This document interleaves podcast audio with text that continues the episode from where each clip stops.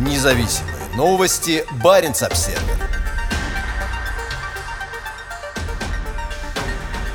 Россия приостанавливает сотрудничество в области ядерной безопасности с Норвегией на севере. Нет грантов, нет сотрудничества. На этой неделе Росатом закрыл двери для дальнейшего сотрудничества с Норвегией, пожертвовавшей за последние 27 лет более 2 миллиардов евро на помощь России по приведению в порядок хранилищ ядерных отходов и повышению безопасности атомных ледоколов и атомных электростанций. После неспровоцированного масштабного российского военного нападения на Украину в феврале, Норвегия заморозила все финансирование проектов в области ядерной безопасности, проводящихся в рамках межправительственной комиссии двух стран. При этом было подчеркнуто, что работа по поддержанию каналов связи, аварийной готовности и обмену информацией между двумя странами продолжится. Некоторые из крупнейших запущенных хранилищ радиоактивных отходов и отработавшего ядерного топлива подводных лодок советской эпохи расположены примерно в 60 километрах от границы с Норвегией. У России и ее западной соседки также общее Баренцево море, и обе страны заинтересованы в предотвращении попадания радиоактивных веществ в морскую среду. Представители Росатома уведомили норвежскую сторону о том, что она больше не сможет участвовать в проектах, финансируемых МИД страны с середины 1990-х годов на 25-м ежегодном заседании Норвежско-Российской комиссии по ядерной безопасности, состоявшемся по видеосвязи 31 мая. Ранее норвежскую делегацию на заседаниях комиссии возглавлял статс-секретарь Министерства иностранных дел. Однако на этот раз главой норвежской делегации стал директор управления радиационной авиационной и ядерной безопасности, поскольку Норвегия больше не поддерживает политические контакты с Москвой. Мы продолжим диалог с российскими властями по вопросам ядерной безопасности, важным для нашей собственной готовности, а также для снижения риска аварий и радиоактивного загрязнения, заявил директор DSA Пер Странд. Между странами подписано двустороннее соглашение о взаимном уведомлении в случае аварий, способных привести к трансграничному радиоактивному заражению. При этом Россия ни разу не ставила Норвегию в известность об авариях на военных реакторных установках, как, например, в случае со смертельным пожаром на атомной подводной лодке специального назначения «Лошарик» в июле 2019 года у берегов Кольского полуострова. Уведомления не было и при другой аварии в 2019 году, когда в Белом море произошел взрыв оружия с ядерной энергетической установкой, в результате которого погибли пять специалистов Росатома, а над Северодвинском прошло облако радиоактивных газов. Норвежская делегация выразила глубокую обеспокоенность безопасностью украинских атомных электростанций после 24 февраля, когда Россия начала войну и стала обстреливать объекты Запорожской АЭС при работающих реакторах. Одним из мест, двери которого теперь закрыты для норвежцев, стало хранилище отработавшего ядерного топлива, ОЯТ, в губе Андреева. На объекте, расположенном на другой стороне залива от базы подводных лодок в Западной Лице, в старых бетонных резервуарах до сих пор хранятся около 10 тысяч отработавших тепловыделяющих сборок. Первая партия ОЕТ из хранилища была отправлена в 2017 году в присутствии тогдашнего министра иностранных дел Норвегии Бёрге Бренде. В последующие пять лет продолжалась отправка неповрежденных сборок сначала морем до Мурманска, а оттуда по железной дороге на перерабатывающее предприятие «Маяк» под Челябинск. Челябинском. Значительная часть этих работ оплачивалась Норвегией. Однако сейчас в губе Андреева остается сделать самое сложное – извлечь из хранилища и переупаковать поврежденные топливные сборки. Эксперты опасаются аварий именно на этом этапе работ. На заседании комиссии обсуждался обмен информацией, но подробности о том, как будут отслеживаться дальнейшие работы, предоставлено не было. Норвежское общество охраны природы «Друзья Земли Норвегия» уже много лет наблюдает за реализацией проектов в области ядерной безопасности безопасности в России в сотрудничестве с местными общественными организациями. В этом году общество решило не принимать участие в заседании комиссии. Хотя в 1990-е годы именно общественные организации привлекли внимание государственных органов к неотложной необходимости обеспечения ядерной безопасности на Севере, в условиях нынешних тоталитарных правил в России у них практически не осталось возможности и дальше контролировать этот процесс. Кремль усиливает репрессии в отношении гражданского общества с целью помешать помешать деятельности общественных организаций, у которых есть иностранные покровители или партнеры. Из-за этого большинство экологических организаций закрылись или прекратили работу. Усиление российской войны в Украине вызывает внутри страны страх, безнадежность и молчание. Несогласных сажают в тюрьму, а многие уехали из страны. Одна из причин, почему эта война стала возможной, это продолжавшиеся в течение долгого времени репрессии против российского гражданского общества, считает Керсти Альбум из Норвежского общества охраны природы. Мы наблюдаем неуклонное ухудшение с 2000 года и особенно с 2015,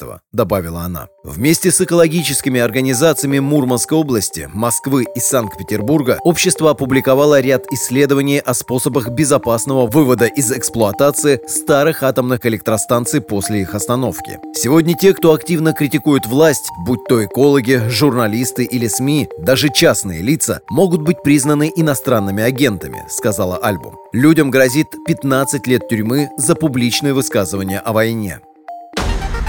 Независимые новости. Барин обседный.